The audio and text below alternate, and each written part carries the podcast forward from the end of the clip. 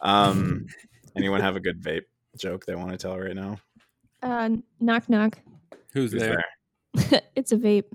It's a vape who. Um, it's it's a vape and it's at your door. Oh, Oh, shit. nice. I wish. I wish my vapes are broken. In Canada, we have government supplied vapes, and uh, my government supplied vape is, was broken. Please don't put this in the podcast. C'est tellement nouvelle cette chanson française qu'il faut que je lis toutes les paroles parce que elle vient de la faire il y a trois jours. Elle a seulement trois jours. Et, et c'est pour ça que j'ai les paroles ici.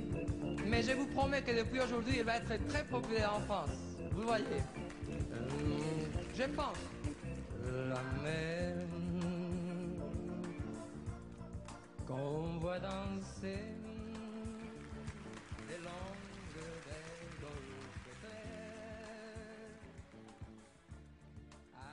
Uh, okay. yeah, let's um, actually do the podcast. No, no, I refuse. Okay.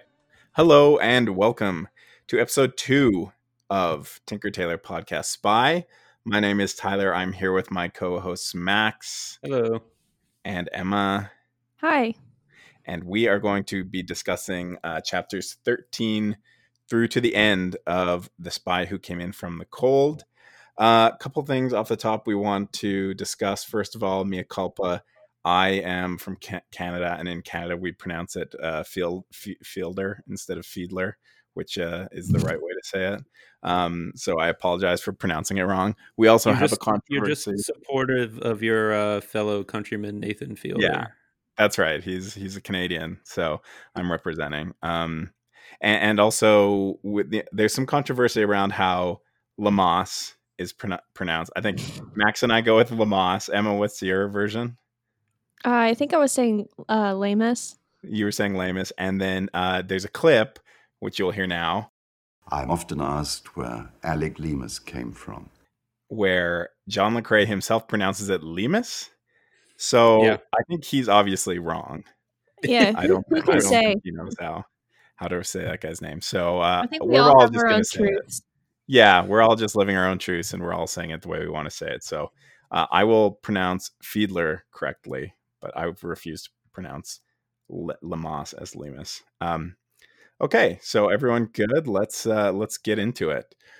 So we are starting on chapter thirteen. Like I said, the chapter is pins or paper clips, and um, we are uh, still in the, I guess, interrogation um, interrogation scene. Uh, so we're still in Eastern Berlin. We're still um, Fiedler still has Lamas, and uh, yeah, what's going on here? Uh, where we just left off, um, Fiedler and Lamus were arguing about whether a um, a whether Peter Guillam was running a uh, could have been running an agent for Rolling Stone that uh, Lamus wouldn't have known about.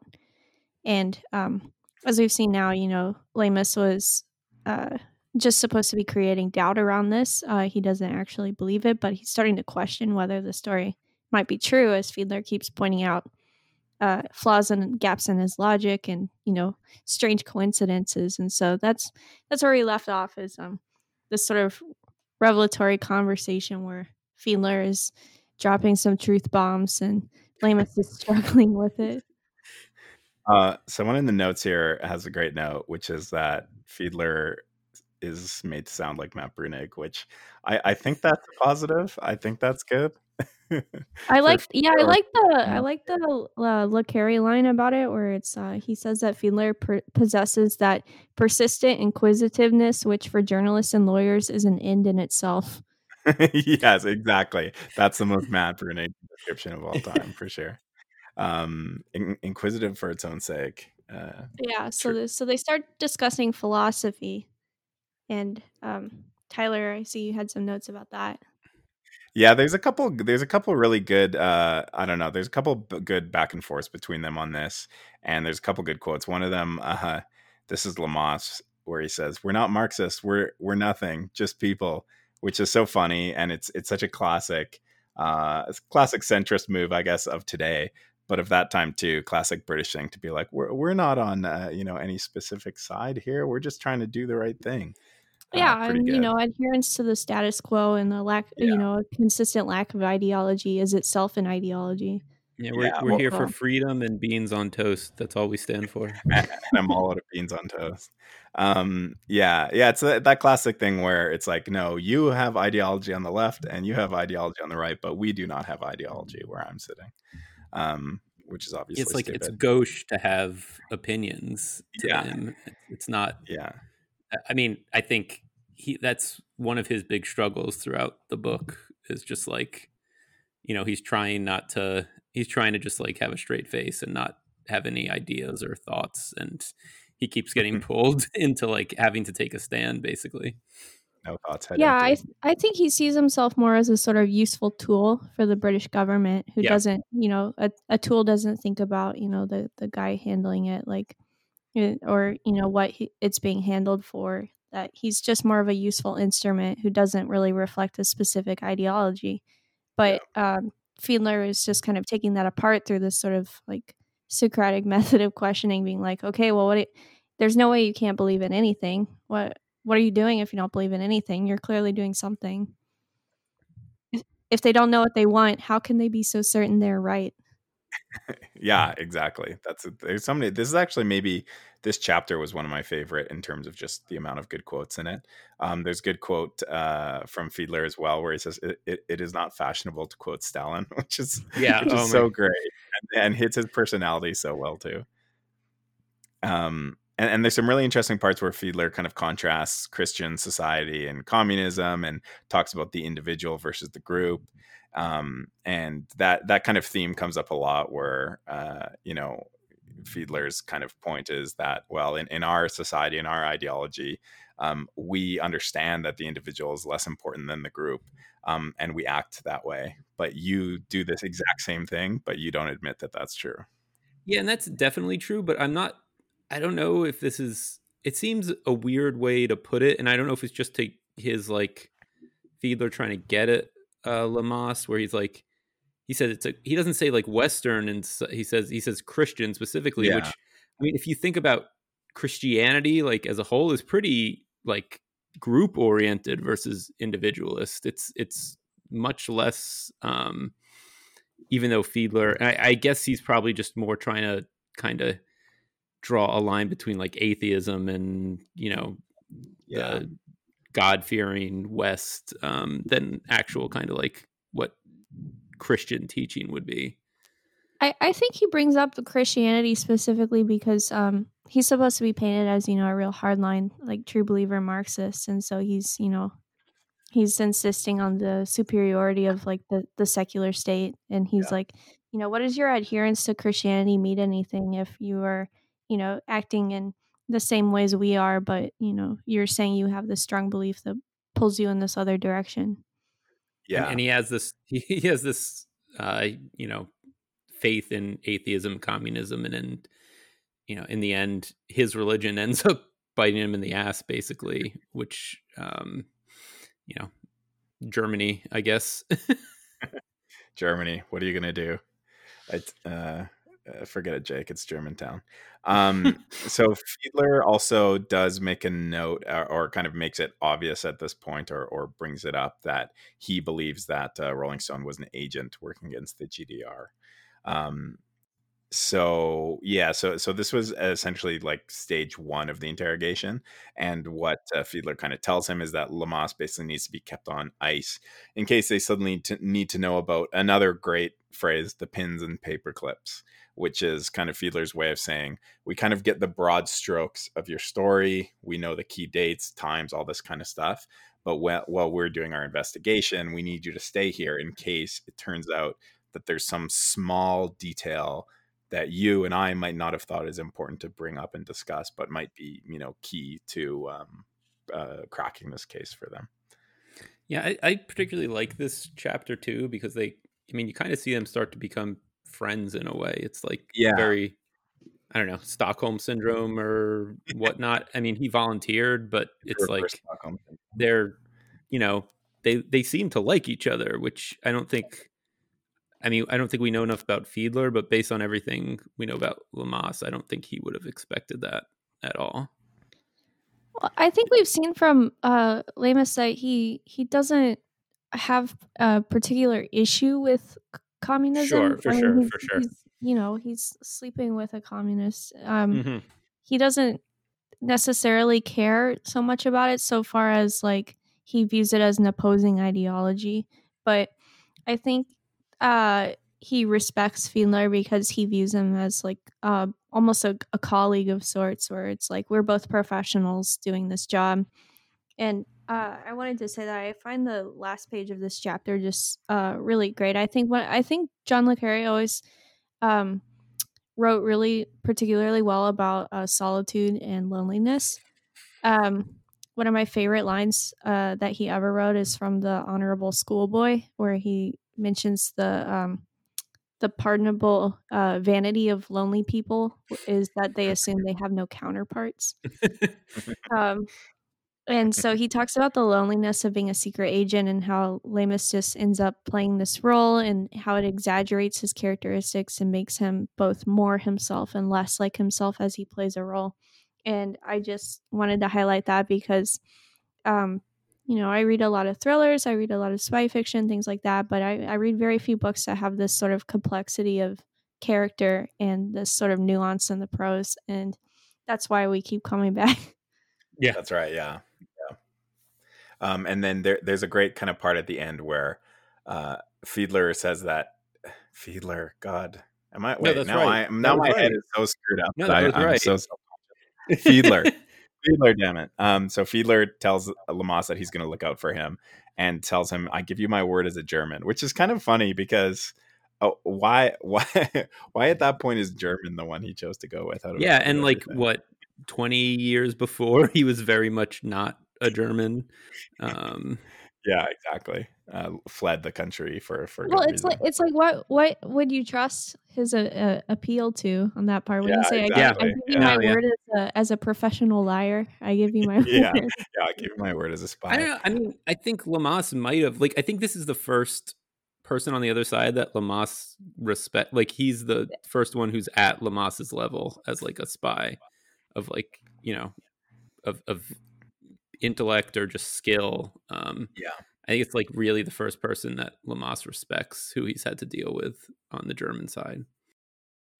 Yeah, I think it's it's one of those things where you know, in any kind of war, once the this, the true soldiers are kind of together and palling around, they find much more in common than uh, than they maybe like to believe when they're firing at each other. Mhm.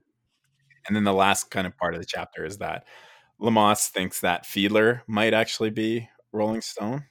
And he says he hopes the God he is, so he might actually get out of this because you know he's he's kind of betting, or at this point, it's not even that he's betting; he's basically fully relying on Fiedler to get him out Yeah. of this situation.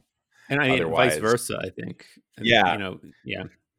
yeah as we see like obviously um they're both very reliant on each other uh so so we get into chapter 14 which is letter to a client um so fiedler you know there was this big discussion about the banks that um lamas was depositing money at, uh, at as part of the rolling stone operation.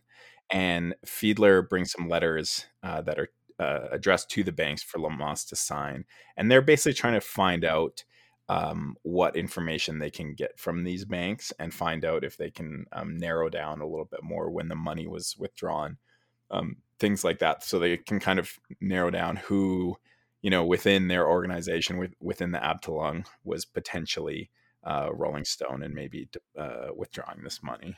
Yeah, and they also do this as a sort of uh, way to keep uh, Lamus uh, uh, on ice, where they say they're Yep. going to keep him around until the banks get back and basically confirm his story and give them a little more information. And in the meantime, they're going to keep. He's like, "Yeah, we're going to hang out, we're going to relax, and we're going to talk, but I also want you to tell me every detail about London that you can, Yeah. anything you remember."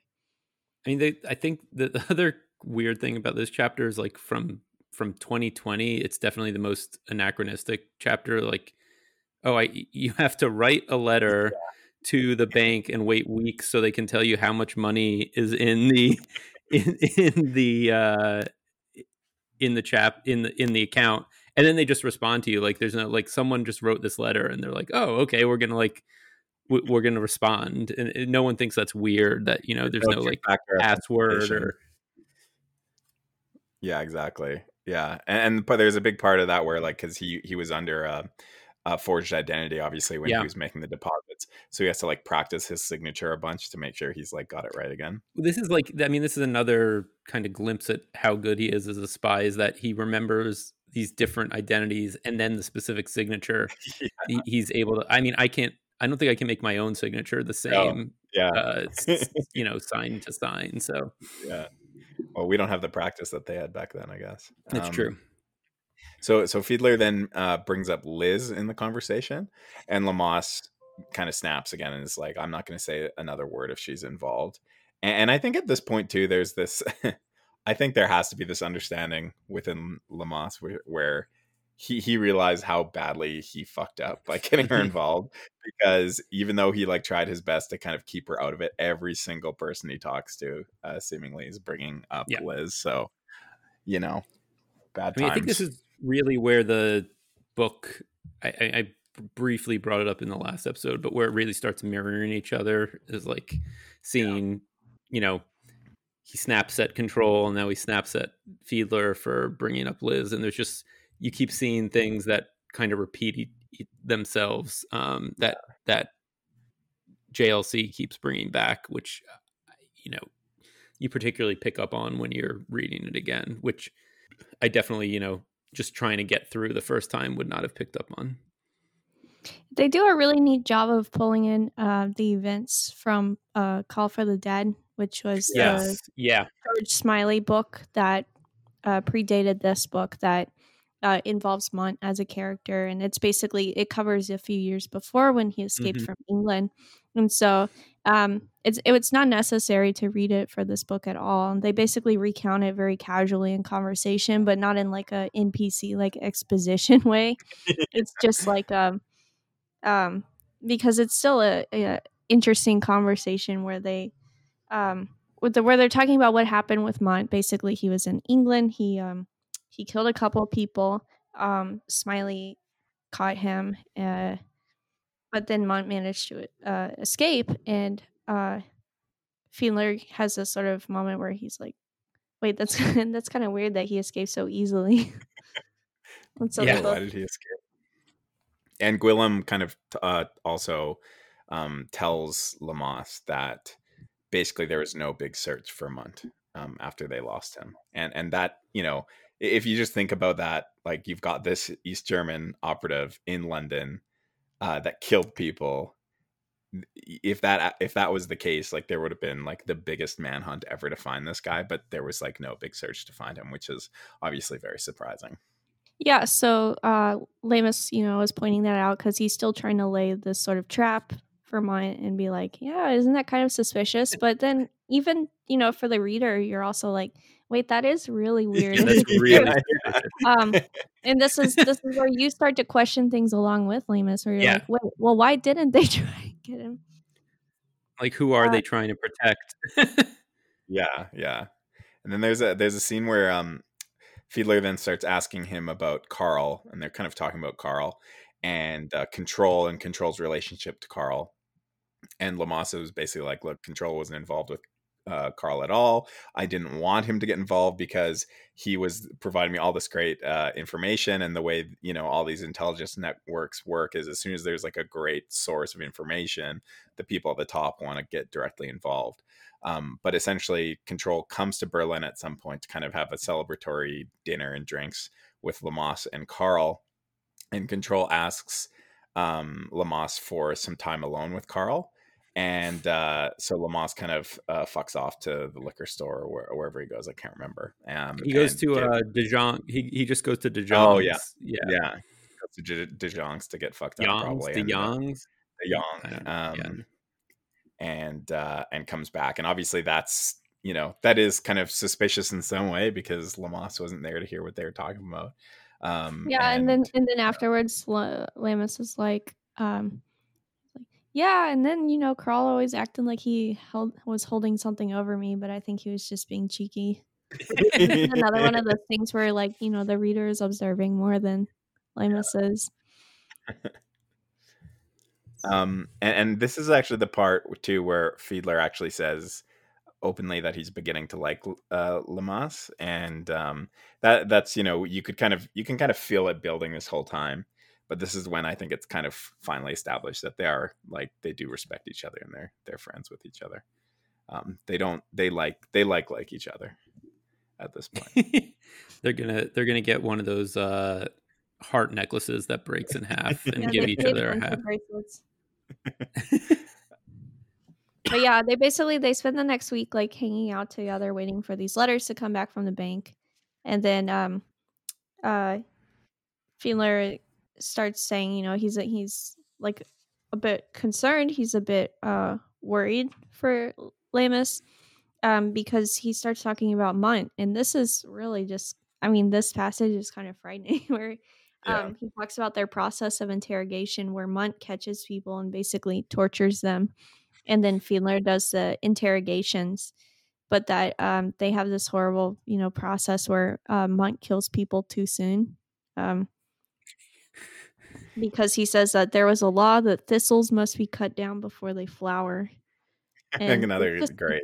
Very I creepy. this is I think this is just another this is an example of how good Le Carre is as a writer because he just if you did this poorly, Mundt would just look like a, caricature of like evil Nazi and it, it Yeah. I mean he is an evil Nazi, but it, it it works. It's it's it's compelling and you know he seems like a real person rather than just uh, Yeah, a cartoon you know or something. um, yeah and also that that that um it this is again when like as a reader your your mind's starting to like go through possibilities and you're like well maybe he's killing these people early and not letting Fiedler interrogate them for a reason. Yes. Um and you know you're trying to piece this together and Lamas like all this stuff kind of works for both sides right now but the more information we get the more it kind of starts tilting to one side. And obviously Lam- Lamas is kind of tilting that way uh, as we go through the story too.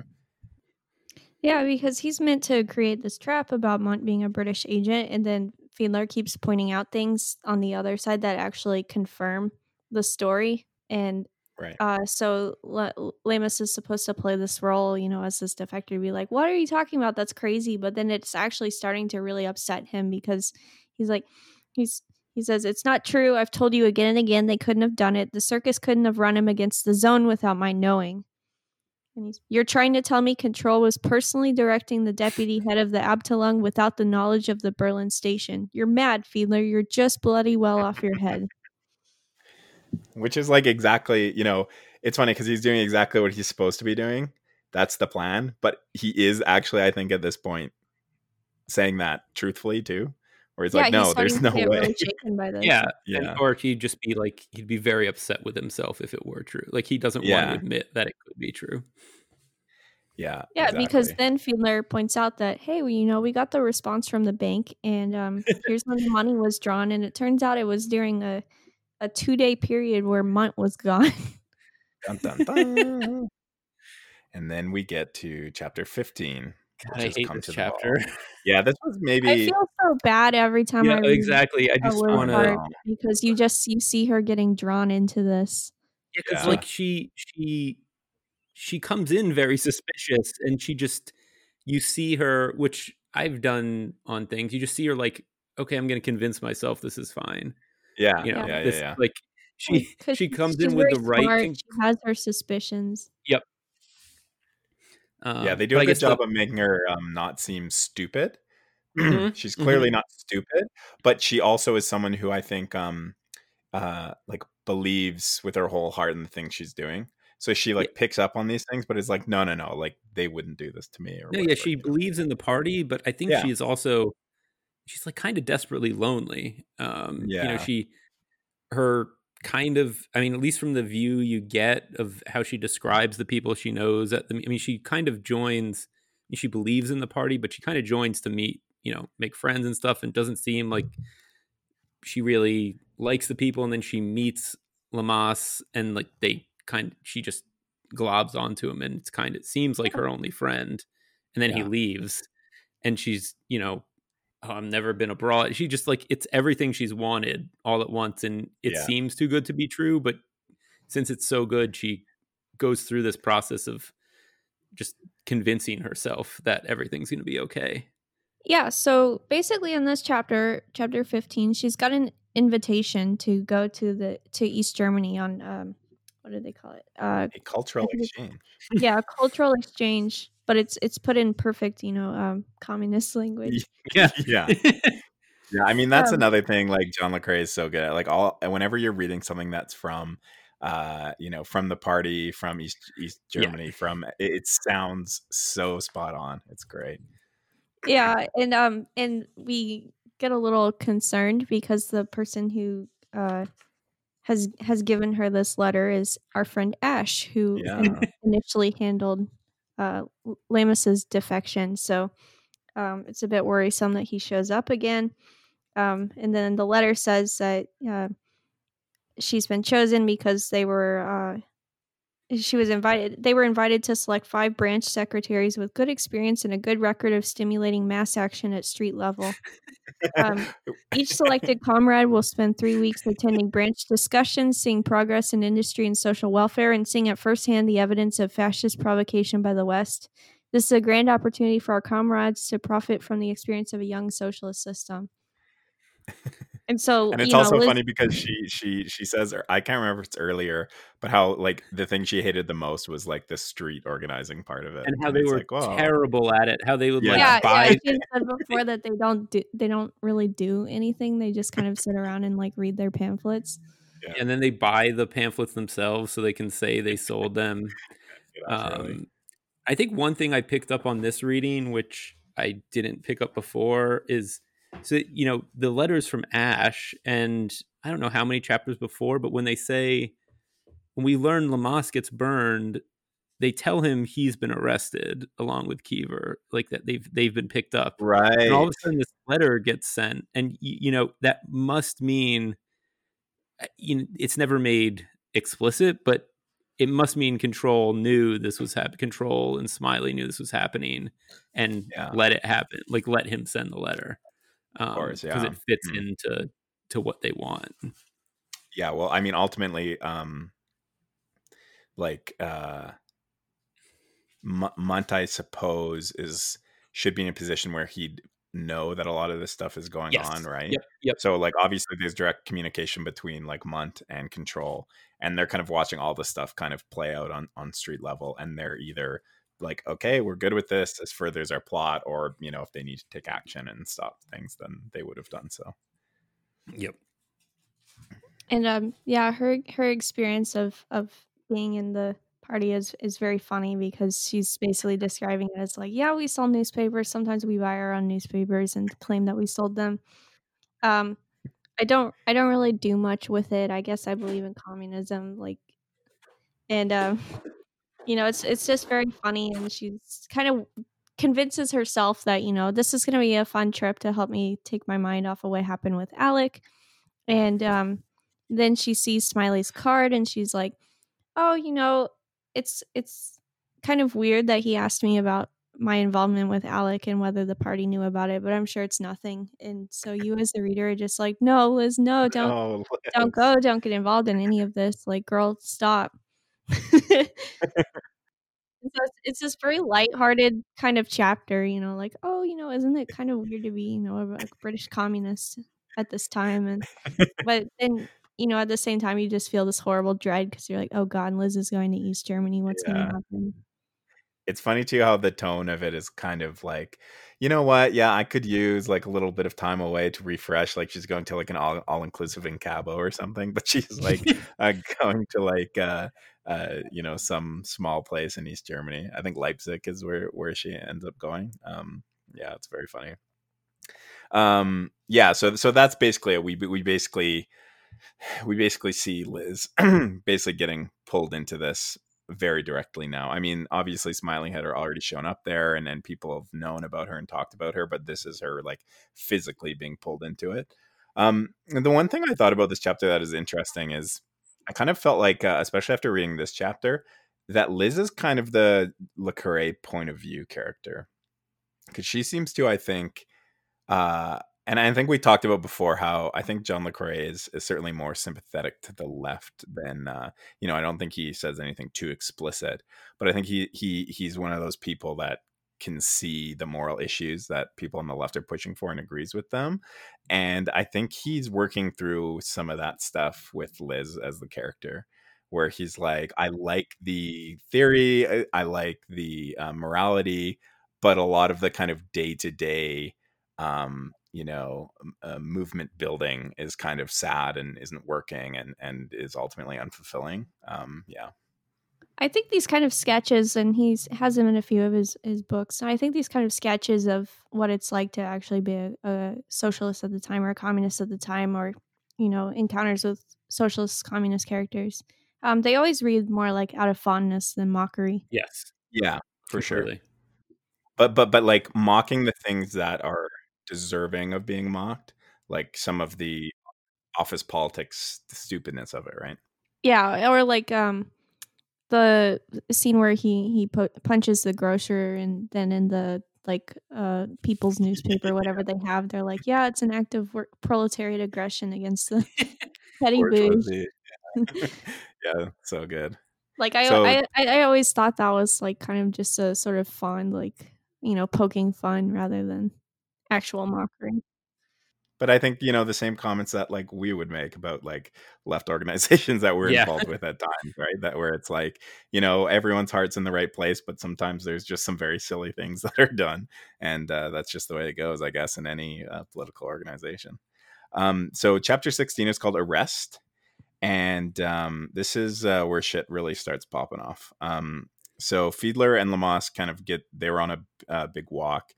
Um, or maybe they're in a drive. I can't remember. I think they're in a car. Yeah, this Um, time I think they're on it. Yeah, because he stops by. They stop by that phone, and he gets this really worried phone call. Right. Yeah. Uh, and uh, they get out of the car, and there's some other people there. And one of them kind of calls for Fiedler. And so he kind of walks off to talk to them. And Leamas is basically senses something's wrong, kind of goes back to the house, realizes that there are other people here, uh, kind of put goes into like uh like I the the geography was a little bit lost on me um like a bunkhouse type thing and um, turns off all the lights and does a really cool move, which he uh, he put he so he turns off all the lights and then puts a chair in the middle of the room, so he knows the chair is there, but whoever is going to like come in and try and get him doesn't know it's there. So someone obviously does come in trying to find him, trips over the chair. Leamas grabs him and uh, like punches him a bunch of times, which we find out later actually kills him. yeah this is like the only actual like sort of james bond esque Yes. moment here and yeah, it's it's it shows the sort of like rough um like physical uh approach that Leamas takes in the book you know like that guy is harassing him in prison so he just jabs him super hard in the stomach and the guy you know fucks off and doesn't bother him again but then here he's like yeah i'm gonna trip someone and then hit them a bunch of times until they're incapacitated. Like there's not a whole lot of style or like um you know a suavity to it. It's just No. like i am going to uh neutralize this threat um and he uh unfortunately he uh he is then still has three guys to contend with and uh they hit him in the head with a revolver yeah, and it's kind of funny because he he kind of knows as he gets hit like what revolver it is because he's of like, the "Yeah, way it feels when it hits him in the head. yeah he, he wondered whether he had been hit with a revolver the old kind with the swivel on the butt where you fasten the lanyard So he, he's he's getting hit in the head with a revolver, and he's like, "Damn, this feels like a revolver." um yeah and, and it's funny too how he, he kind of knows that he's like he's not going to make it out of this situation uh so really that act of like fighting the guard was, was basically just him being like fuck it i'm gonna hurt someone because i'm so pissed off because he, he knew like there was you know he's surrounded there's probably multiple people here so he's never actually gonna like you know do a james bond like punch this guy jump out the window and escape it was always gonna be like just a desperate like attempt to get some revenge i guess yeah. So he wakes up in a cell. Um, he's in a ton of pain. Uh, his hands and feet are chained together behind his back. Um, and he thinks they must have beaten him up while he was unconscious. and then brutal. uh finally after several hours the door opens and this guy comes in and this is this is just such a chilling like line to me is uh, at last the door opened and Mundt stood there he knew it was Mundt from the eyes smiley had told him about them that's where the reader is like oh shit Mundt's here Yeah. Mundt's here. Mundt's got the fucked up scary eyes. then the next chapter is just called Mundt yeah you're like here is the nazi villain who uh who Yeah. it was just uh laboriously described to us how he likes to play and torture people and then uh kill them Yeah. uh, and how much he feels Jews that they've also. like outlived their usefulness and so it is not good for our protagonist to end up in his clutches yeah. Yeah, I mean, it's someone you can really hate no matter what side of the political spectrum you're on because he's he's like a Yeah. real Nazbol. He's an actual Nazbol. He's he was Yeah. a Nazi and then a communist. Like anyone can hate this dude. i think they Yeah, go by yeah. post left now He's he's a Amy Therese he's an Amy Therese reply guy in 2020. yeah. Um so they uh they untie him and um then they they beat him up a little more. And um Mundt takes him to a room and they begin their face off. So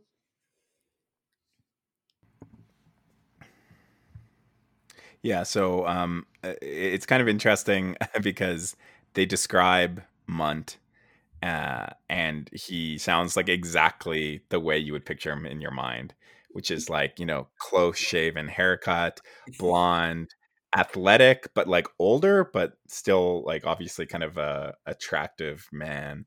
You know, he's not like gnarled and grizzly and old or fat. He's not smiley. He is like you know a, a perfectly tooled machine. he's Um, a dapper young nationalist exactly. He has an undercut and uh yeah. He wears a plaid tie. Um And- or uh what a a, a polo shirt with uh yellow stripes on it. yeah, he wears the Fred Perry uh, yellow polo shirt. Um uh so so Mundt kind of starts talking to him and says that Fiedler is going to stand trial for conspiring to sabotage the security of the people and Leamas is going to need to actually testify against him as they actually don't have any evidence. Um yeah. And then um he also is gonna stand trial because he managed to kill the guy with his cool karate moves right. He does the karate chop of death, and uh, he's got to be punished for that. Um, so one of the things that the Mundt actually brings up is, uh, and and it kind of uh, interestingly, like Mundt is very cool and and like slow with this, but it does seem like he's aware that there's a limit on the time of this interrogation. So he kind of abruptly starts wanting to know the last time he saw Smiley. Uh, and he says he wants to know where he went in London after he lost the tail. Uh, which you know, there's that scene earlier where uh, Leamas is released from prison, realizes he's being tailed, um, and kind of crisscrosses uh, London and ends up going to Smiley's house to meet Control. Um, and so it's it's that's kind of an interesting interesting callback that like this is like very crucial because obviously if Mundt knows that he went to meet Smiley or went to Smiley's house, then this whole thing is kind of blown and and he's totally done for. Um, and then at this point, Leamas basically passes out because he's so like weak Yeah. and tired. And he really can't figure out how Mundt would know this. Or either can't Yeah. figure out he's doesn't. starting to get very confused because Yeah. mine is in the possession of knowledge that he absolutely shouldn't have. Yeah, and Yeah. Is like, I lost that tail. Uh, I think there's a like a couple sentences where he's like so sure that he wasn't being followed, and and uh, everything that we've come to know about Leamas is like he was such a great agent that Mhm. if he truly feels like he wasn't being tailed, he probably wasn't being tailed. yeah, Um, so yeah, I mean, at this point, you just start getting confused because yeah, the, along with Leamas, where you're you're like, okay, how does Mundt have possession of this knowledge? What is true? Who is the who is Rolling Stone? What's happening? Um, yeah, So the the last line of this chapter is uh, he woke on a hospital bed and standing at the foot of it was Fiedler smoking a cigarette. So Fiedler's back. Yeah. Leave The next chapter is just Fiedler. oh, it should.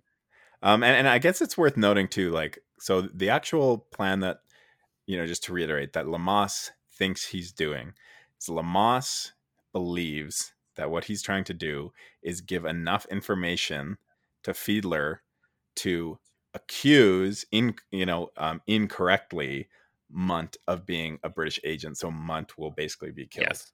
That's what Leamas thinks he's doing.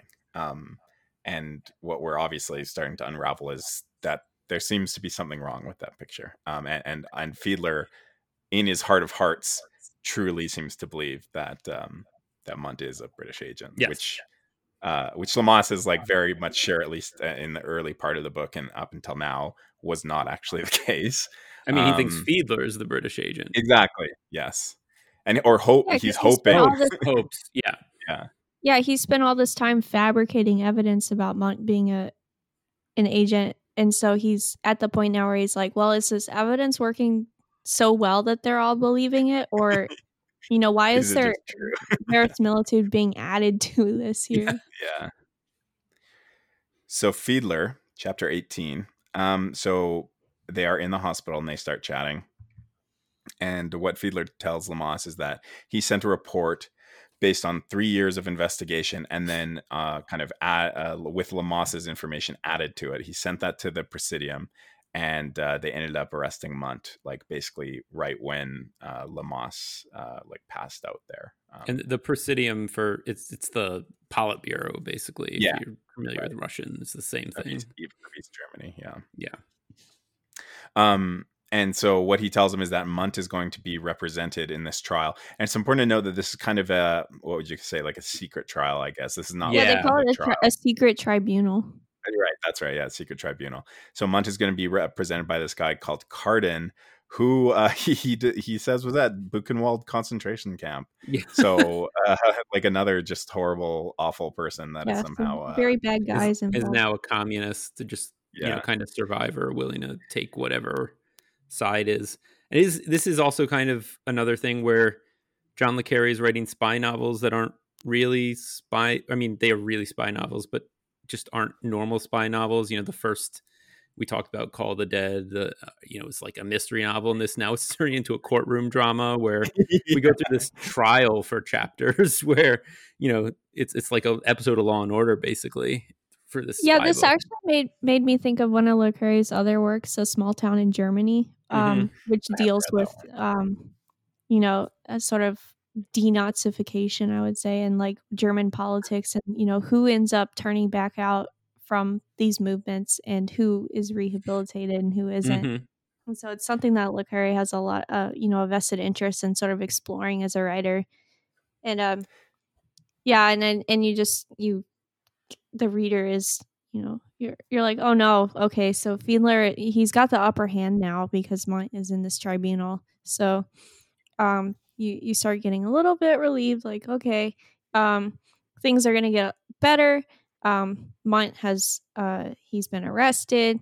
Uh, he's got this horrible Nazi. Uh, they call him. A, lawyer. uh, he's. They say he looks like a country doctor, small and benevolent. He was at Buchenwald. Um, Which so remind you know what it reminds me of is um uh the God what's the German actor's name who was in um oh the Tarantino movie oh christoph waltz yeah he he reminded me that's who I instantly thought of was Christoph Waltz when he was describing Karden like small this and of small- benevolent. yeah small Yeah. unassuming guy but totally evil yeah Yeah, and then um, you know, he describes in detail the torture that Mundt that like Mundt beat him up and you know made these anti-Semitic comments and um, you know, attacked him because he's basically an unreconstructed Nazi.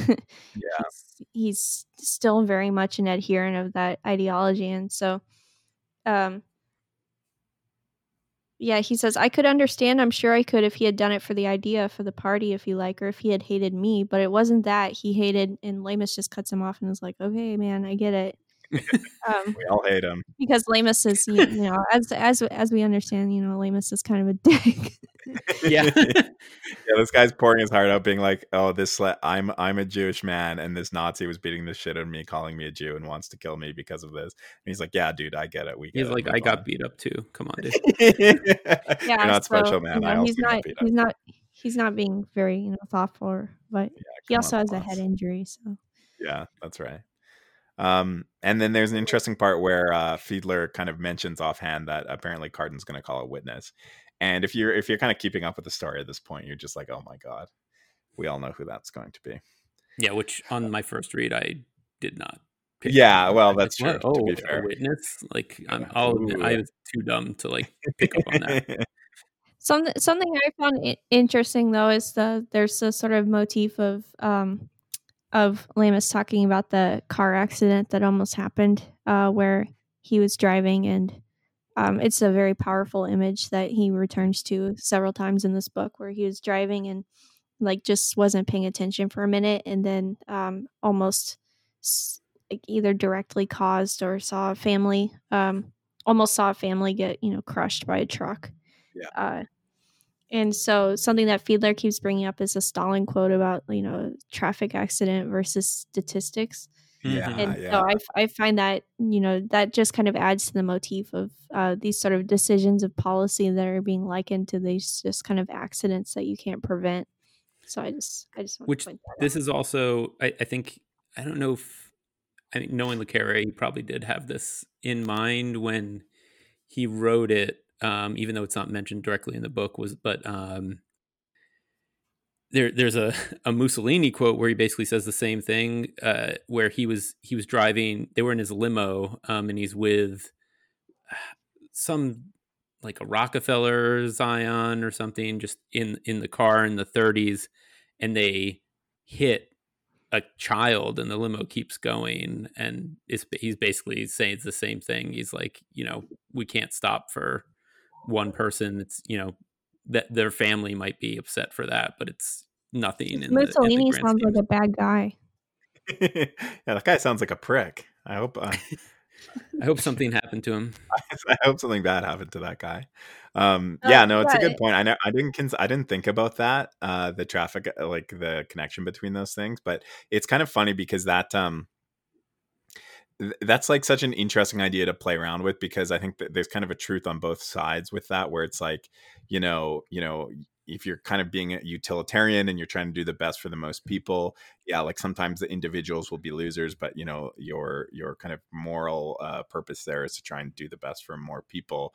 Uh, and then the other side of that is like, no, you know, when you actually consider individual people and individual lives, like those are the things that we're actually doing this for is to protect the sanctity of those people and for them to have you know he mentions early in the book kind of these mundane and trivial moments of in their life that kind of build up the, the character and, and tapestry of of, of someone's uh, uh, experience. And those two ideas i think le Carré, um finds both of them very important and is constantly kind of weighing them against each Yeah. other and that each of them are kind of good in theory but in practice each of them can have very ugly results T- Tyler Tyler's just a big proponent of horseshoe theory. Um, yeah, it turns out they're uh, the left and the right are actually wow the way to They're the undercut same. his very trenchant point there max Uh, I'm just um, doing this for the lulls. So I, I noticed the, the first time I, I read this book, I highlighted in different colors than the ones that I'm using now. And so something I highlighted uh, in my first read was Fiedler. Uh, as he reached the door, he looked back and said, We're all the same, you know. That's the joke.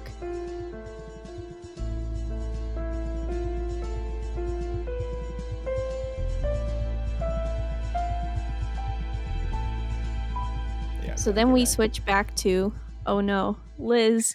every every No, time Liz. Liz is in this book, it's just like it's it's just so I know you're like, oh god. no, I poor can't girl. take it. Uh, but but you know what? It, it's good. Like I think we brought this up in the last episode, but he really does a good job of making her very sympathetic. Oh yeah, Um, but but not um in like a naive way. You know what I mean? Like it's No, not she's like a she's damsel in distress. Stupid. She's not. Yeah, Yeah, she's just she's kind of juvenile and um, you Yeah. know, I mean she's like any twenty what two year old, three year old. yeah, yeah. She's like any twenty-two year old dating a fifty-year-old uh, uh, Secret Service agent. But no, I But we just all I. I I I find some one of the things I find most compelling about Le Carré is the way he's able to inhabit so many different characters like minds. And so, you know, the way he starts this chapter, she's in this house in Leipzig and says Liz was happy in Leipzig. Austerity pleased her. Gave her the comfort of sacrifice. So he talks about how she's living in this little house with this family. There's not a whole lot of food, but she's like, oh, you know, I'm just I'm comforted Being by a real a real socialist now. Yeah, I'm Yeah. you know, I'm comforted by my austerity in the service of the state, you know, just this Mm. sort of sense of pride like, oh, I'm practicing my German with the kids. I'm doing Yeah. some, you know, party work. We're we're distributing literature, we're meeting with other members, you know. I'm being a good socialist in the worker state and Yeah. Yeah, it's um, kind of you this know, weird like this is all fantasy the- camp. it's it's all kind of relatable, you know, like, oh, you know, I'm Yeah. so pleased that I'm making these sacrifices and that I'm doing all of this. Yeah. And yeah. it, And then the I think the most crushing part of this chapter, which is the part that's crushing for her too, is when she's so excited to go to the big uh the big branch meeting. The communist she meeting goes- in a real big communist country. meeting. Yeah, yeah, here we go. We're in the big leagues now. You know, you're expecting, you know, hundreds if not thousands of people there all chanting and, and singing the international. They're gonna be uh they're gonna all like be experts in theory and you know have really trenchant analysis and discussion. And, and then, then seven people are up, there. and there's less than 10 people at the meeting. uh, which is basically the exact same amount of people they got out at their branch in Bayswater. In yeah, so she's like, this is just like being in England. Nobody cares about socialism. What the hell? or being at a DSA meeting in 2020.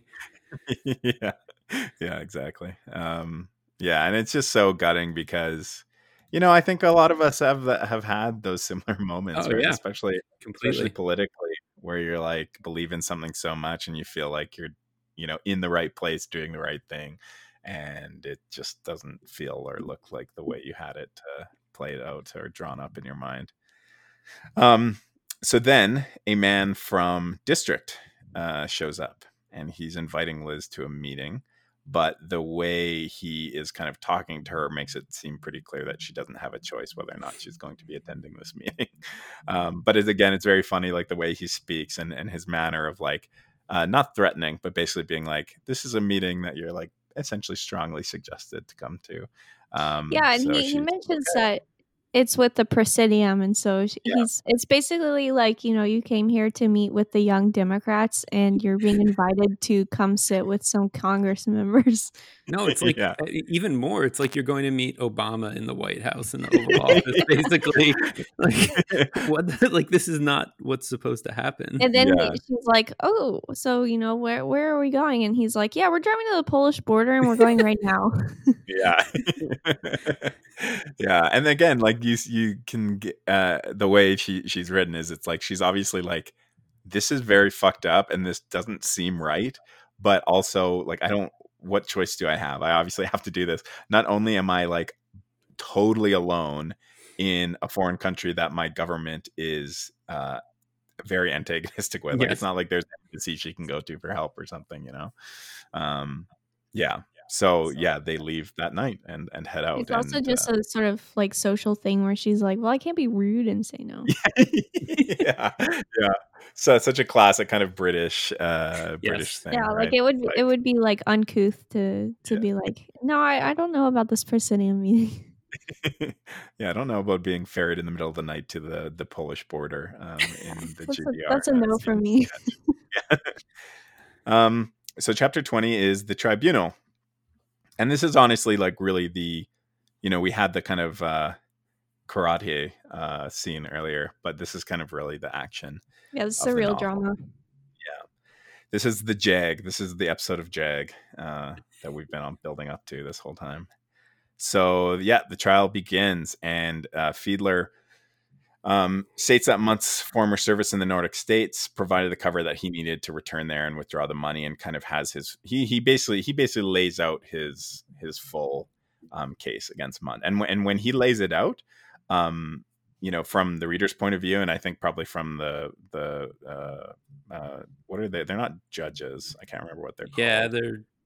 I mean, they're just. I, are they members of the Presidium? Yeah, I I think. think they might Yeah. Be. Um, but anyway, the, They're- the, the yeah, they're pres- called prosecutors. Okay, there you go. The, pro- the prosecutors, like I think, as he lays it out, they're all like, "Oh, like that's pretty pretty solid." it actually is very persuasive.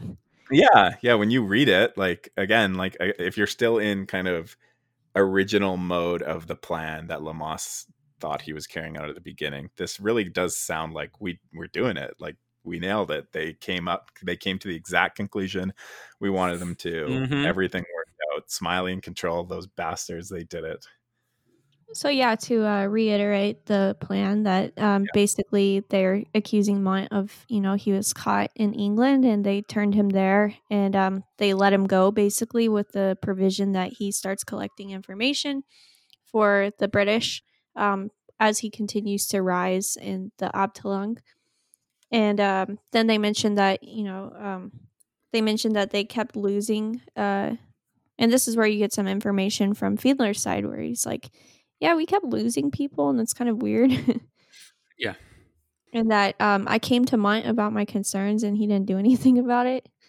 Yeah, and they're like, "Oh yeah, and we had a we had a guy who tried to defect to the British, and the British were like, "Nah, we're we're fine." Which Yeah, like, we're good. oh wait, why would they turn him around away Yeah, unless he already had this information from another source? yeah, and this is new to the reader yeah, because the reader, the reader's only knowledge right now is that um, they had Karl's information. And it was great.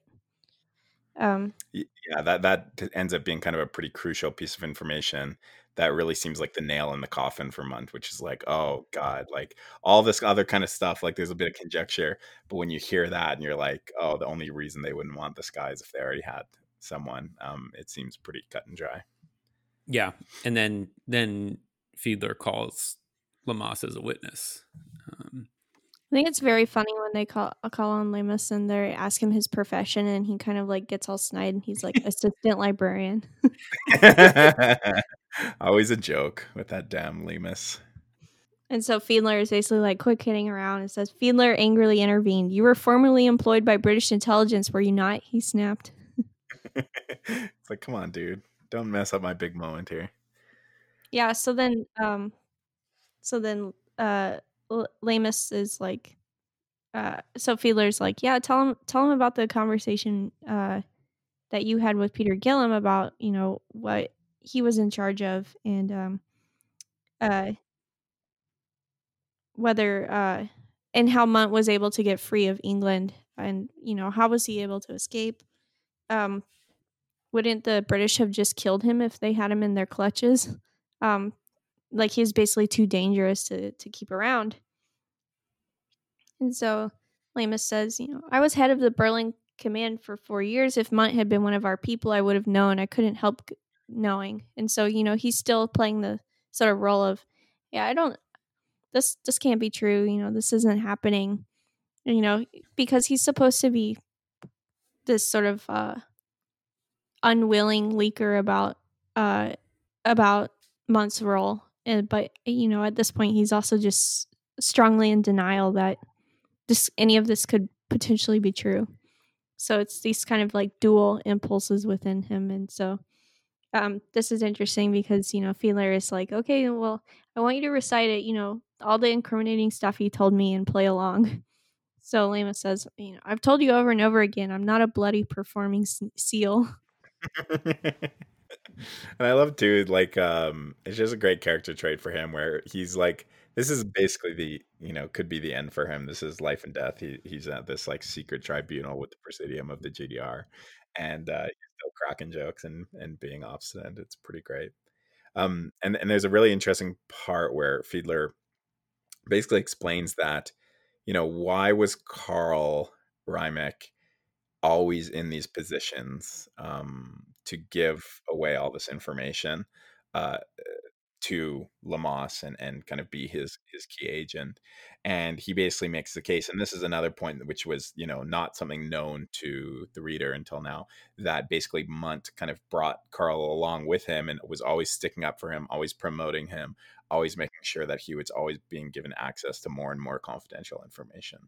Uh, which, you know, if you kind of think back to the very beginning of the interrogation when Leamas is kind of telling uh, Fiedler about the information Karl was giving him, and Fiedler kept being like, "How is this guy getting all this shit? Like Yeah. he shouldn't." yeah be Fiedler specifically points out like someone had to be helping Karl because there's no way that like this this Yeah. secretary of the presidium had all of this unless like Yeah, he was actually being aided by somebody because he basically explains yeah Riemeck and his mistress were shot because uh Riemeck was starting to get s- uh, people were starting to get suspicious about him and uh it was going to blow Mundt's whole thing about being an English agent and and that his mistress was killed because Karl was telling his mistress all this stuff, Yeah. and uh, that Mundt couldn't allow a, a loose end like that out there around, running around. So then uh Fiedler is, you know, he's at the peak of his victory right now, taking his revenge on Mundt. And so he's like, There is your saboteur, terrorist, there is the man who has sold the people's right. Um he says, When you come to give your judgment to the Presidium, do not shrink from recognizing the full bestiality of this man's crime. For Hans Dieter Mundt, death is a judgment of mercy. Bum, bum, So yeah, he's he thinks he's totally beat his work rival. Um basically like, this guy's finished. Um It's the end of a special two part episode of The Office. yeah. So yeah, he's like, I finally got rid of this this Nazi fuck I work with. Like, finally we can get some good work done around here. so then we get to chapter 21, which is called The Witness. Um, and this is when Karden uh, kind of first enters uh, as, as a character physically and makes his opening statement. Uh, and basically says that either uh, Fiedler has fallen into a British trap um, or he is actively working with them to destroy Mundt. Which, again, that was for- always Oh, I was going to say for them is, I mean, there's really no difference in the end of what's going to happen to Fiedler if either are true. right. Exactly. yeah, exactly. Um, he, he- yeah, exactly. Yeah, so Um, they basically point out the plan where they go. We maintain that from the moment Leamas returned from Berlin to London, he lived apart. That he simulated a swift decline into degeneracy, drunkenness, and debt. That he assaulted a tradesman in full public view and affected anti-American sentiment, all solely in order to attract the attention of the Abteilung.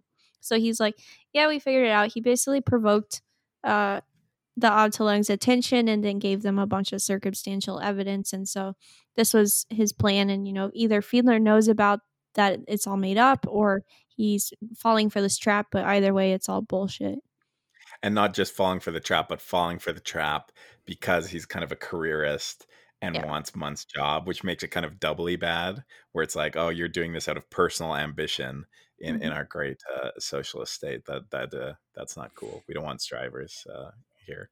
Um, and uh, yeah, and and within that, when he's kind of going through and and, and explaining that, uh, he talks about, or maybe sorry, I- I don't think he's brought up the fact that they knew that Leamas went to Smiley's place yet, right? I think that's right well, he says that they went to chelsea and that he went Yeah. to, to bywater street and he says that happens to be smiley's house and Leamas is like no i was going to the eight bells it's one of my favorite pubs Yeah. but that that's uh when I think again as a reader you're you're kind of shocked because you're like, okay, so what the fuck? How how do they was Leamas followed and he just totally got tricked? And and I think like he John le Carre wrote this in such a way where you should come to the conclusion that like no, like Leamas is good enough. He Yeah. wasn't followed. They found out he was there by some other means. Um, yeah and they basically they're like well Mundt figures that Leamas had to have somebody that he confided in, that there's no way that someone could maintain this double life alone. And so, on that note, we're going to bring out our next witness. But first, we're going to ask him some questions. And you're like, oh God, Liz, what's happening? And um, No. So they ask him some questions. They're figuring out, um, you know, um, when did you last see Smiley? Um, uh, like what? How much money did you have? Like, uh, weren't you still owed money? Why didn't you go get it? Um, Yeah. you know, basically proving that his assault of the grocer was pre-planned because he was just like he knew he wasn't coming back. And then you know, this is the part where my heart as a reader just like completely sinks. Is um, Leamas was sitting down as the door opened and a woman came in. She was large and ugly, wearing a gray overall with chevrons on one sleeve. Behind her stood Liz. yeah. Uh, it's just so good. Uh, yeah. Yeah.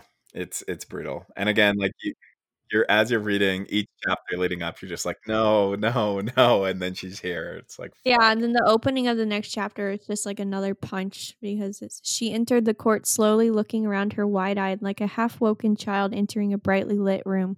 Leamas had forgotten how young she was. Yeah. Ugh. No, Liz. No, Liz. So we're at 22, the president. Yeah. So, a- and at this point, um, I don't think this is in my notes, but I believe, correct me if I'm wrong, this is how, as she's kind of taking her seat uh, in the witness box or whatever, it's clear that Leamas has been freaking out and that they've had to kind of restrain him in Yeah. the back. Yes, because it Um, switches to her perspective, and so Leamas is he's screaming at this point. He says, "You bastards, leave her alone." She turns and she sees that his face is covered in blood, and that they're they've basically like dropped him, and they've Yeah. they're holding him still. And she's Because petrified. This is the very last thing he wanted. He said, "Don't involve Liz," and now they've literally brought her to East Germany. Yeah, I mean, it's, Yeah. it's the one thing he's like set asked for the entire time. It's just don't involve Liz, and it's you know his worst nightmares just come true. Yeah, this is the one thing we didn't want to happen. and Um, she has no idea what's going on. Um, she uh, she has uh, absolutely no clue. Uh, she's like, "Who's on trial here? Like, what's happening?" And they're like, "Hey, if you just tell the truth, you can go home." She's like, this whole Which is not out of very order. reassuring at all. Yeah, yeah, and the, and the great thing from the perspective of the Mundt side is she knows nothing about this case. yeah, So Mhm. she can't even try to help there. Yeah, and and there's this great, uh, and because it's from her perspective, there's all these great inner monologues where she's thinking like, okay, what do I need to say to protect Leamas? Because clearly he's in trouble here, but she has no idea if lying is Yep. good Yeah, or 'cause they- bad. They think that Leamas did the same thing that Karl did, which was tell the mistress everything. Yep. Right. But Liz is the reader knows again. that Liz is completely kept in the dark. She has no idea what Leamas's job even was. She knows him as a basically like unemployed drifter who started working at the library. And um and then all of a sudden she's at a tribunal in East Germany and Leamas is there and he's getting beaten up by guards and they're like, Hey, just tell the truth and you can go home. So she has no idea what she can say to help him. Meanwhile, they're like, Yeah, she knows everything. So if we just ask her some questions, we'll figure out what's what. Yeah, and and as and as you start hearing the questions they're asking her, it becomes very obvious that she has been set up this whole time to arrive at this exact position, uh, not knowing anything other than the few key pieces of information they made sure that she knew. Which, um, obviously, one of those things is the fact that George Smiley showed up at her house and talked to her. Which, again, if you think back to that scene, it seemed very bizarre that someone like George Smiley would leave a card for someone like Liz with his real name and Where real it's address. Yeah. specifically there to be incriminating and be asked Yes. about. I mean, it's like everything they ask about is specifically just to be fishy. Like, wait, a charity came and gave you a thousand pounds to pay for your apartment, and you didn't know who or ask, but you assumed it was Leamas, but you knew he, but you knew he was broke. So why did he have friends who were paying a thousand pounds? And then she's like, "Oh yeah, the friends came, and he gives this card, and it's Smiley, and like every, I mean, she doesn't know who Smiley is, but everyone there obviously knows who Smiley is." Um, and then you get Leamas, who's like, "What the fuck is happening? I I told them not to do this." Um, Yeah, he's like, why did they pay? He asked them to take care of her, not to be like, hello, we're his mysterious friends. Yeah. But but also very very importantly, he told them take care of her, but don't do anything until this is over. yes, Because he, Yeah. he never intended to go back and see her, but he was like, if you start, if you take care of her now by giving her money or helping her, they will find out about it and use that against her, which is exactly what happened. So Yeah. he, yes, right because now, they gave her a like- thousand pounds. yeah, which again is like a fuck ton of money then. And uh, he, at this point, he's still pissed. Like he he's thinking like, smiling control, you fucked this up. Um, Yeah, he's, he says, again- what were they trying to do? Kill Yeah. Fiedler, kill their agent, sabotage their own operation? Then he's like, uh, he remembers that Control um, has been hinting that Smiley's, you know, Smiley's about to quit. Smiley's, you know, he's tired of working, which the reader knows is usually not true. yeah, And uh, never. was it just Smiley? Had his wretched little conscience driven him to this? Yeah, and, and, and- that, but you I- know he doesn't know Smiley very well because Smiley rarely acts from conscience. He he acts you know from logic. Right. A- And and also I think there's the, you know when I kind of talked about in the first episode I think there's always been this subconscious part of Leamas that understood this whole time that oh yeah, there was something wrong with this. from There's the something very fishy.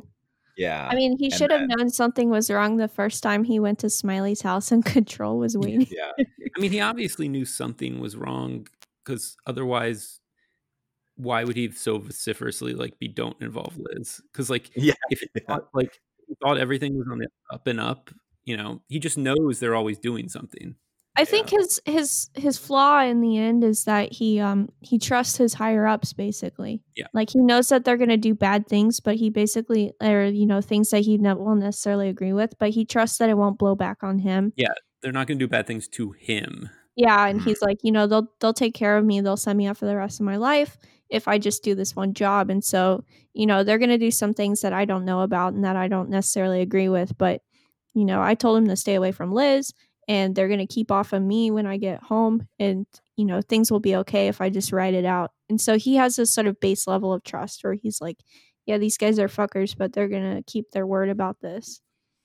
And I think, uh, you know, in my mind too, and, and this is something else I, I drew out a little bit in the first episode, but but I've always had this theory about Leamas that, um, again, how much of this was totally in the forefront of his mind, and how much was just kind of maybe part of the the makeup of his subconscious is that this has almost been a long drawn out suicide this entire time, and mm-hmm. that he was always smart enough to kind of catch on to some of the things in this operation that were you know potentially going to screw it up or seemed fishy and that he was a he kind of moved through it for a mixture of like what you just discussed emma about like you know he kind of trusts people at the top uh but also maybe being like you know what but if that doesn't turn out to be the case and this is the end for me that's fine uh Yeah, he- because I mean, he feels like he's totally done after what happened with Yeah. Karl. Like his, he said that Yeah. you know, Mundt has destroyed all his networks, and this was basically one final job. You know, I'm gonna get mine, or I'm gonna fail. yeah exactly yeah i'm either going to get my revenge or i'm going to die and uh yeah Get rich or die trying. he was the original 50 cent Yeah. um, yeah. So then they, it, they, he says, you know, he was so sure he hadn't been followed to Smiley's, and um, you know, how did they know all this information? And then, bewildered, angry, angry, and bitterly ashamed, he walked slowly up the gangway, stiffly like a man going to the scaffold. So, you know, we we had this moment of victory where, like, yeah, you know, Fiedler has totally gotten the upper hand. We're gonna get rid of this this Nazi prick, and you know, the relatively like good normal guy, um, Leamas's counterpart, basically, and Yeah. East German intelligence is gonna get you know a promotion, and you know, Yeah. he's possibly with British intelligence, and you know, we can we can figure this out. And um, then all of a sudden, Mundt is just with this, you know, casual brutality with his lawyer is just like, yeah, we brought Liz, and uh, yeah, things are totally fucked now. You can never trust a fucking lawyer. I mean, that's the that's the key. Yeah. There's one thing we know that we all agree on is that lawyers are bastards. Yeah, A L A B. Am I right? Yeah. Yeah, that's right. Yeah, and then we get to uh to what the Leamas does like the the last thing to try to save Liz and just spills spills everything. Right. Yeah, this chapter is chapter twenty three, 23. confession. I mean, and Yes. Fiedler, he tries to to save Fiedler too. He's like, "No, Fiedler Yeah. had nothing to do with this. Liz had nothing to do with this. It's all me. Put a bullet in my head. Just you know, let them go. They're both fine." Yeah, there's this very sad, wistful moment where Fiedler uh, looks at Liz and it says that he smiled very slightly as if in recognition of her race. And so he kind of, you know, he looks at Liz and he's like, "Yeah, we're we're both Jewish people are in this horrible situation, and so, you know, I'm gonna I'm gonna try and help you out." So then Fiedler says, "You know, she knows nothing. Let's, you know, let's keep her out of this. This is this is between Fiedler, Mundt, and Leamas right now."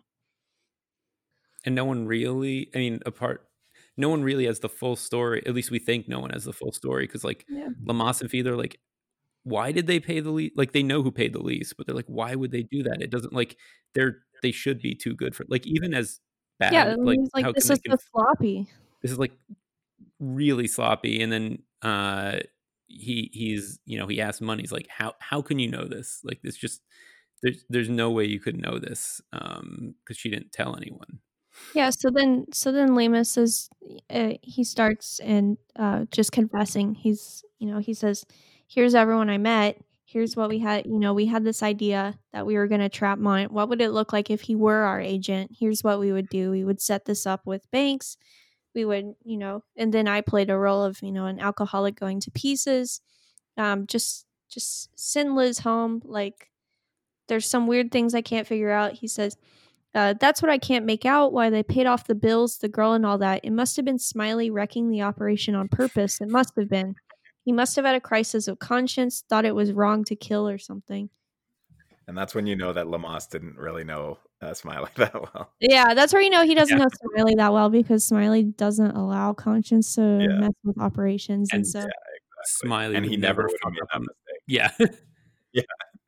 Um, yeah, and the, the the scene that I like, Fiedler is just such a great character for so many reasons, but but the scene where um, it kind of flashes to Fiedler, he's very calm. He knows he's lost at this point, and he's just kind of sitting there looking down and has like a wry smile on his face. And I think uh, it's very understandable what's going through his head at that point, which is kind of this like uh, dark humor of acceptance. Like I've been beat, and I figure out what the fuck is going on here, and Yeah, I, I- And I mean, I totally know it. He just wants to know how how Yeah. he got beaten. Like he knows he's been beaten. He knows he's probably going to die. He knows that a man who specifically hates Jewish people is going to, Yeah. um, you know, get him killed, and that it's probably going to be horrible. And that, um, at this point, he's like, okay, I just want to know, like, how did I get beat? Because he's like, how does, um, how did you know smiley get the money to the girl like girl Uh, like why did he do that and then also um how did Mundt know about the money paid to the girl Yeah, liz didn't tell anybody like because we that's the get one the, we know that liz is totally alone Yeah, and it's the one question, and then Mundt gives like the the just really unconvincing answer. Is like, Yeah. oh yeah, we we saw her monthly dues were increased, and I he noticed. said her, and I, her monthly dues to the party were increased by 10 shillings a month and so he's like yeah i know something was fishy and um Fiedler's like yeah that's a he said a masterly explanation like I was gonna say, and then Leamas like he has like you know the epiphany of what everything of what hap- actually happened. yes Although and we this don't is, know yet. this is where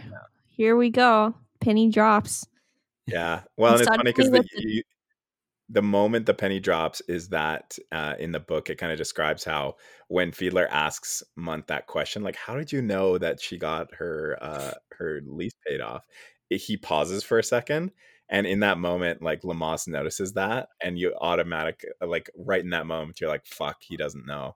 He he, he actually didn't. He didn't think of i this. didn't realize it yet Yeah. yeah I, I have it highlighted just that one Mundt hesitated Yeah, And then, so and good. suddenly, with the terrible clarity of a man too long deceived, Leamas understood the whole ghastly trick. So here we are. Um, my, yeah, Chapter twenty four, chapter twenty-four.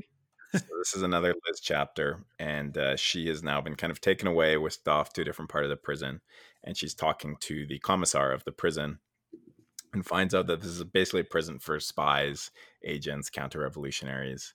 Um, and, and the commissar calls Fiedler Jew and kind of references him in uh, using that word. So, uh, and obviously she doesn't know Liz is a Jew, or just doesn't Yeah. care. I, I Yeah, tend yeah. to think she doesn't know. Um, Yeah, I think she I doesn't know. Um, I think it's supposed to be an example of like, yeah, there's just Nazis crawling all over the place. Yeah, I mean, I think it's like, oh, it's commissar, which is supposed to be communist, atheist, you know, accepting of all religion or not all religions, but of anyone they're supposed to ignore.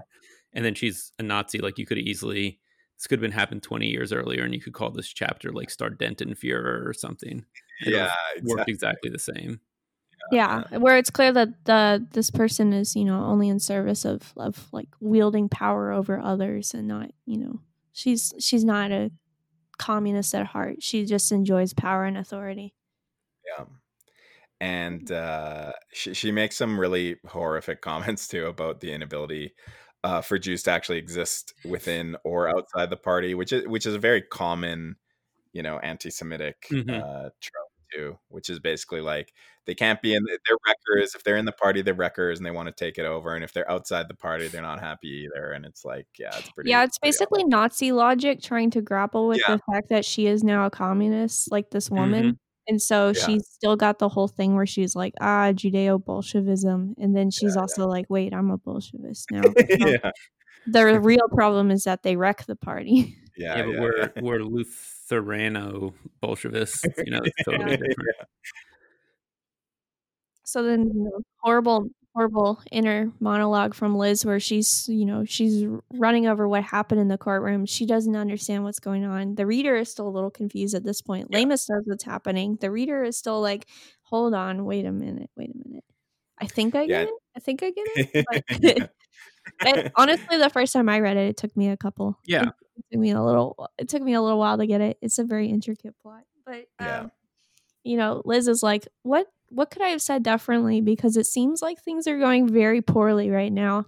Um, yeah, you know, and she's like, she feels comforted that Leamas and Fiedler seem united and that they're on the Yeah. same side because she's like, you know, these guys are like S tier uh, spies, like or whatever they are. Like they're gonna, they're gonna figure it out.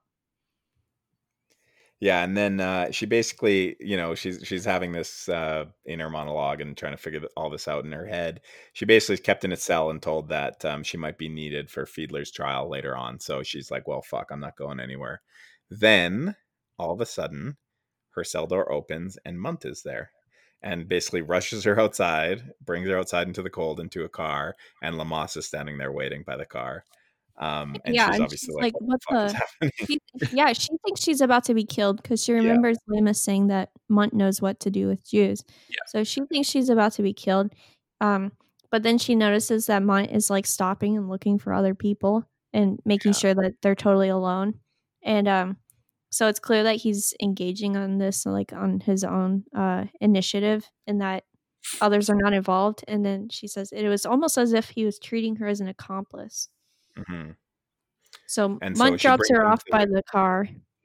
Yeah, and, then And, uh, there's a, a good line, well, bad line, but interesting line, where Munta uh, basically calls Leamas a fool for basically because obviously it's clear that Leamas was like, "Mundt, you motherfucker, I, I you better get Liz out of here and bring her to me so I can let her help her escape because otherwise she's she's dead. Because once they find out that I've escaped, she's fucking dead." Um, and Mundt is like, "She's trash, just like Fiedler," which is like kind of a perfect capper to his his story. So he turned without another word and walked quickly away into the twilight. So Leamas is like, "Shut up, get in the car." He starts driving really fast. Um, she's like, "You and Mundt are enemies, aren't you?" She doesn't know whether he's collaborating with Mundt, like he's made some deal with the East Germans, like what's going on. And um, so then finally, Leamas explains it to the reader, the poor reader. He goes, "All right," Leamas shouted suddenly. I'll tell you. I'll tell you what you are never, never to know, neither you nor I. Listen, Mundt is London's man, their agent. They bought him when he was in England. We are witnessing the lousy end to a filthy, lousy operation to save Mundt's skin, to save him from a clever little Jew in his own department who had begun to suspect the truth. They made us kill him, do you see? Kill the Jew. Now you know, and God help us both. So here it is for the reader. The entire plot that they were conspiring uh, with Leamas for was a basically a I don't even know what you would call this a um double uh, yeah, I guess a double cross, but of where their own it was, it was specifically constructed by Smiley and Control and Peter Guillam to uh, get Leamas to unknowingly play the perfect role uh, to lead Fiedler into this trap because Fiedler had started to suspect on his own initiative that Mundt was an agent of England. And uh, so Mundt was actually an agent of England. And um, so they leak enough like manufactured evidence and stuff that Mundt can conclusively disprove it in front of a trial. So he's fully rehabilitated um, and f- free of suspicion in the eyes of East German. His position is now more powerful and um, less uh, out of the picture. unstable. Like he's now completely untouchable. Meanwhile, Fiedler, the guy who could have blown the whistle on all of this, is going to die. And so, um, you know, it's like he says, it's a filthy, lousy operation. They tricked Leamas. They made Liz get involved. Um, Fiedler is going to die, our nice friend Fiedler, um, probably quite horribly. And um, this awful Nazi is turned out to uh, just be an agent of England, just purely out of like pecuniary motives. And, um, you know, you just feel completely disgusted and horrified by this because you're And along yeah, you're, you're like, you know, the whole thing is what it's 1962. You think the West and British are supposed to be the good guys, and they're the You're ones. better than that. yeah, they're protecting the concentration camp guard Nazi who's who uh and Who having killed English people too. yeah killed English people and is having a Jew executed to protect himself.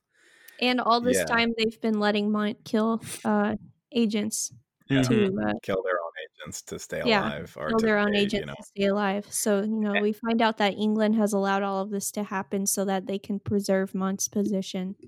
And it's important to note too. It's kind of hard, you know, when you're reading this book sometimes to, to kind of place it in history, but you know, this is in the shadow of World War II. Like all, all Yep. eh, uh, eh, the whole situation in Europe right now is all still completely um on the backside of World War II. And so this was the enemy. This is was like the whole reason that everyone entered, you know, the supposedly one truly just war in the, in the history. Yeah, I mean uh, Yeah. No, it's completely fire. horrifying to the to the reader The- too. and the, um if this is you know this is 1962 the end of world war ii was closer than 9-11 is to us now like it's that Yeah, it's, it's fresh right. it's not you know Great point. Yeah. Yeah, so that's uh and it, it, uh, there's a there's a line there that's great which is now you know and God help us both from Leamas and and I think there's that admission that like you know we're, we are we are on the side of evil here really. yeah, like they're changed forever by this knowledge. You know, God help us, we've both been complicit in this this this horrible operation, like this dirty trick that was played. yeah and let's just i mean it doesn't matter at this point let's just we need to get out like that's that's all that matters so Right, all right. he's focused on is getting out because he's still hanging on to this promise that they will extract him at the end. So um, they're driving on. Uh, we get to chapter twenty-five, the wall. Yeah, and this is maybe this is maybe this might be my favorite chapter in a lot of ways because Yeah. there's so Mhm. many back and forth between Leamas and, and Liz is still so great. Yeah, and where- there's so many good quotes. L- where like- Leamas basically he he or uh Leamas he basically lays out my explanation in detail where he's like um Fiedler suspected Mundt ever since Mundt came back from England because he was like how did he get how did he escape You know, yeah. um Mundt was London's man Fiedler was too powerful for Mundt to eliminate alone so London decided to do it for him and uh so they knew it was no good just eliminating Fiedler. He might have told friends or published accusations. They had to eliminate suspicion. Public rehabilitation, that's what they organized for Mundt. Because he's totally beyond suspicion now. They have yeah they've looked at like every piece of evidence and they were like, yeah, it was all made up. It was completely Yeah. made up by Leamas and British intelligence. So actually you're totally free to go, Mundt, and you know, we're gonna kill everyone who's involved in this. Yeah, I mean it's like the the and it's the the same twist. I think that's what's kind of brill- was really brilliant about the book and John le Carre is that the twist that convinces the German intelligence is also the twist that was played on the reader of like Yeah. we convince you, you we convince you it's Mundt, then we tell you oh no it was fake. That's we're just trying to trap Mundt.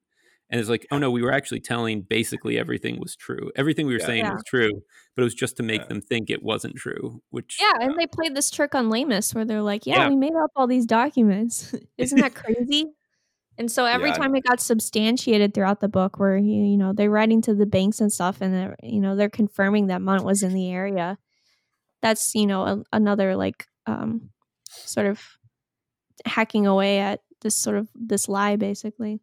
So there's this great uh, quote here um, where Liz is now speaking to Leamas. It makes you the same, the same as Mundt and all the rest. I should know. I was the one who was kicked about, wasn't I? By them, by you, because you don't care. Only Fiedler didn't. But the rest of you, you all treated me as if I was nothing, just currency to pay, play with. You're all the same, Alec. and uh, you know, Leamas's response is like, "Oh, Liz," he said desperately, "for God's sake, believe me, I hate it. I hate it all. I'm tired. But it's the world. It's mankind that's gone mad. We're a tiny price to pay, but everywhere is the same. People cheated and misled. Whole lives thrown away. People shot and in prison. Whole groups and classes of men written off for nothing. And you, your party, God knows it was built on the bodies of ordinary people. You've never seen men die as I have, Liz." Uh, and I just love that back and forth because I think they're really getting to the heart of the whole reason that Yeah. Gray wanted to write these books.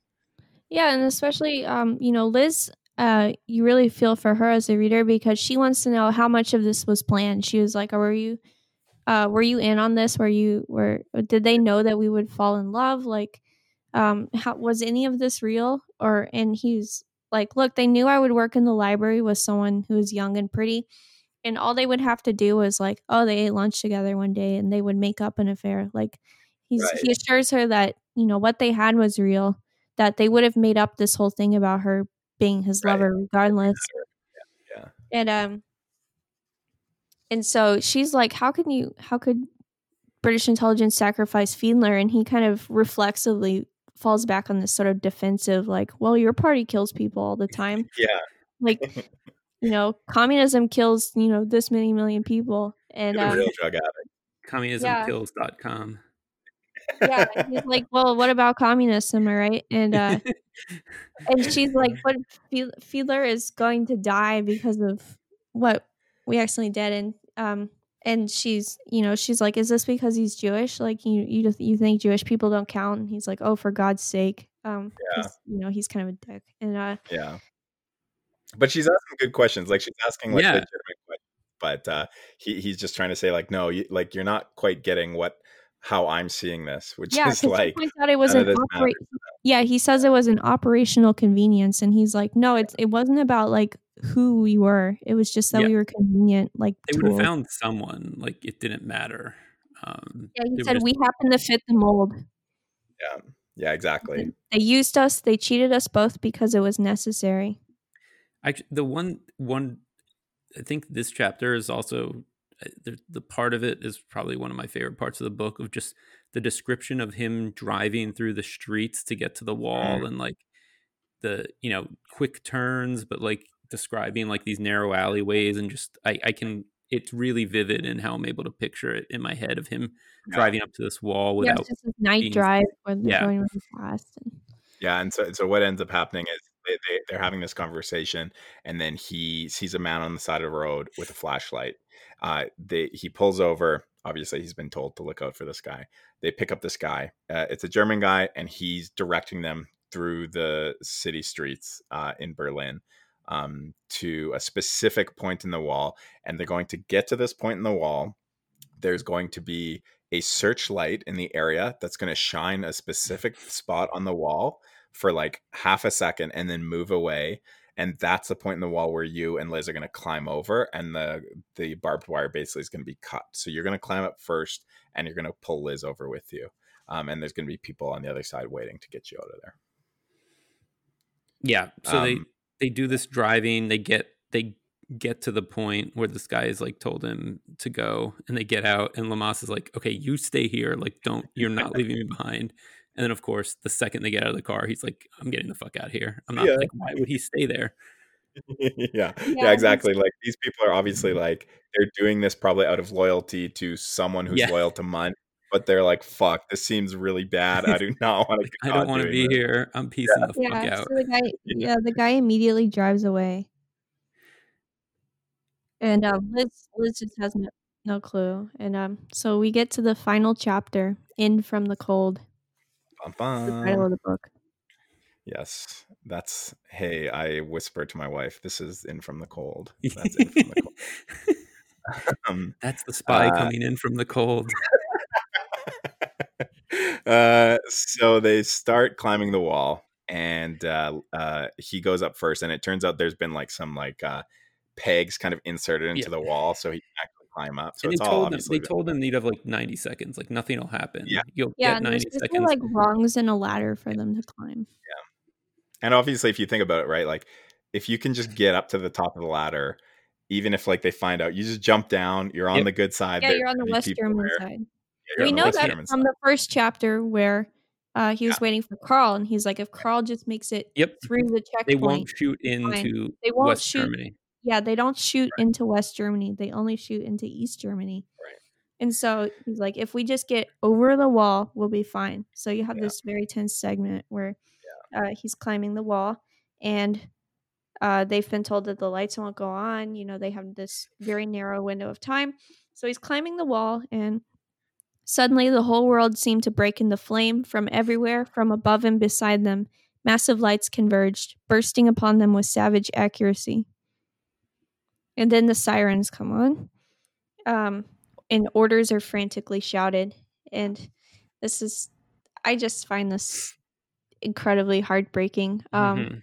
they're on the wall, and then, yeah, then they fired single rounds, three or four, and he felt her shudder. Her slim, her thin arm slipped from his hands, and um, so then he hears English telling him to jump, and he hears Smiley. Yeah. Where's Um, the and girl? Smiley has Smiley shown up, and Smiley saying, "You know, where's the girl?" Just the final, the final two paragraphs are just. Yeah, I think I'll just read it. them because Yeah, read it. Yeah. They're great. They're so good. Shielding his eyes, he looked down at the foot of the wall, and at last he managed to see her lying still. For a moment he hesitated, then quite slowly he climbed back down the same rungs until he was standing beside her. She was dead. Her face was turned away, her black hair drawn across her cheek as if to protect her from the rain. They seemed to hesitate before firing again. Someone shouted an order, and still no one fired. Finally, they shot him two or three shots. He stood glaring round him like a blinded bull in the arena. As he fell, Leamas saw a small car smash between great lorries and the children waving cheerfully through the window. just gutting such a great uh i don't know i think i think the reason why we started this you know you could argue that the reason why we started this podcast with this book is is even just this last chapter Yeah. um because it, it's no, so it's perfect incredible. And this It- is like it's so well written it's the mirror of the beginning um, of Riemeck getting shot. Um, No, it's just a perfect book into that um to that beginning and there's the callback to, you know, this sort of unfor- the idea of unforeseen consequences of, you know, like his inattention or just a weird Mhm. happenstance on the road and you know, a car crash could have happened and then he's uh in this vision that he has at the end, he sees the car crushed. So, you know, this is something new where it's like Yeah. here is the direct consequence of what's happened and the kids are waving cheerfully. I don't know, it made me cry the first time I read Oh, it. yeah, It's I mean, it's, it's really like it's really heartbreaking. It's the fact that he climbed yeah, he Smiley is like, Yeah, just uh, we're there like You're telling him to jump made it. I mean, he would have survived. Like, there's, Yeah. you know, she gets shot, and you know, it's not clear. It's like, did they? It's not quite it- clear whether they've planned for Liz to die, Die. or not. Right Um, yeah Because Smiley says, "Where's the girl?" which is ambiguous. You know, Yes. does he want her to make it over or not? Because Liz is a loose end.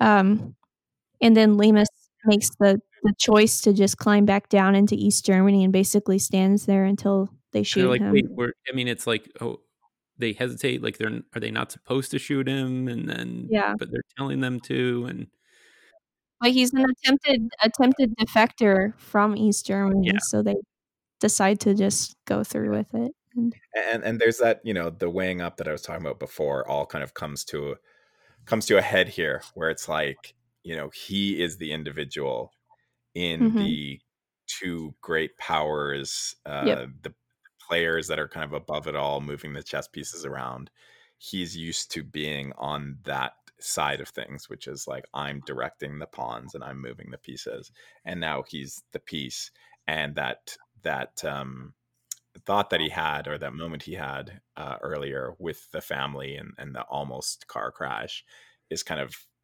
brought into his life and now he is he is the dad in the car now Yeah. um, effectively just a helpless like observer of events, and so he's he gives up.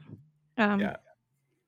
And that's where like you know again like i think there is an interesting way to read this which is like this is basically a book length um very complicated suicide and Yeah. and this ultimately is like the final step of that because you you do think if if you played it out like if he did get down do you think he would have like gone on and lived a happy fulfilling life he probably would have drunk himself to death within like a month No, he was never going to get out of it.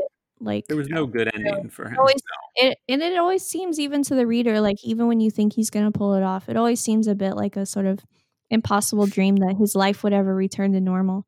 Especially when you find out that he has been burned as a spy and everything. Like he'd have, if he did make it back to England, he'd have to like change his name and you know go into hiding basically. So, So- you know, we're, we're basically we're done. Uh, we finished a book, which is great. um, I think uh, you know something we should. thought. Farther than I thought we'd get. yeah. Uh, Just such uh, a haunting ending. Yeah, it's really it's perfect. I don't know. It's perfect. It's maybe my favorite. It might be my favorite book, eh, like ending of The ending, yeah, the ending is. Yeah.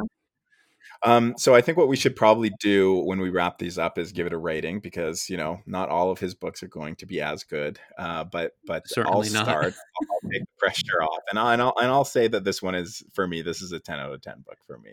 Um, this is this is the. I don't think the first book uh, I read, but it's um, still stands out to me as maybe the best, maybe my favorite single book. Um, potentially in, in a- anything that I've read uh, from John Le Carre. So so I'm gonna give this a 10 out of 10. Max, what do you give it? I guess so. I think I have to give it a 10 out of 10. It's my second favorite John Le Carre book. Tinker Tailor Soldier Spy is my favorite. Um, I mean, it's hard to like rank any, but it is. It was Yeah. the first book I read, and I mean, there's so many I love, but I think I just really love Tinker Tailor Soldier Spy. Yeah. But I think this is like his tightest plotted book. Like just the the story sure. and the way everything fits together is just Mm-hmm. incredible. I mean, I think there's a reason we picked it as the first book because there's, I think, going to be plenty of, at least for me, there are just, I mean, books I haven't read that I'm dreading, hint, Yeah. naive and sentimental lover, but kind of like want really want to read because I think just, and then just like there are there's some of the really new LeCarre books that I just really hated um, that we're going to read, which will be fun for content. But you know, but like I, I really Not the same impact. book, So Yeah. Emma, what do you think? Um, I would give it a ten out of ten. I think it's a perfect novel. I, Mm-hmm. I just the first time I read it, I was blown away that in just about a little bit over two hundred pages, he's delivered just this incredibly intricate plot. Um, s- these Mhm. vividly drawn characters. Um, all these philosophical and moral questions are raised, and um, Yeah. a few are answered in ways that are very uncomfortable. Yeah. Um, and probably and quite lots aren't answered, which is just as and interesting. lots aren't answered. Like this is the kind of book that you keep thinking about for a while, and I think it was something very brave to publish at the time too. Mm-hmm. Uh, to publish it during the Cold War, um, where you're you know just a sort of unflinching uh look at uh intelligence work that you know is quite lacking and and it it lacks in pity for the for the uh, people orchestrating operations and it is full of uh, pity and nuance for the people who are basically the uh, consequences of these. hmm Um, I also just each time I read it, I pick up new things. It's like perfectly foreshadowed as a as a sort of mystery novel or courtroom drama kind of thing. Yeah. Um, the twist is still shocking each time. Um, hmm I- guess I really struggle to pick a favorite John Le Carre book. I really love The Looking Glass War. Um, Mhm. which I feel The Looking Glass War is a um, perfect counterpart to this book because The Looking Glass War is about an operation that goes horribly wrong, basically, um, by a bunch of like incompetent spies. And Yeah. sort of the tragedy that results from people getting completely over their skis in intelligence. Whereas uh, the spy This is arguably a perfectly yeah, perfectly one. done operation Mm-hmm. because um, horrible. it went off perfectly. No, that's what's so horrifying about it is Yeah. that um, Leamas and Liz dying is arguably a neater ending for uh, the circus because uh, now there are no loose ends, Yeah. and uh, so that's uh, you know sort of a horrifying realization for the reader. Uh, Yeah, there's itself. a there's a So- loose side, you know, the, the the kind of um the kind of both sidesism that we all hate that happens in the media with like left and right and, and on the issue on you know serious issues But I love really- it when le Carre does it.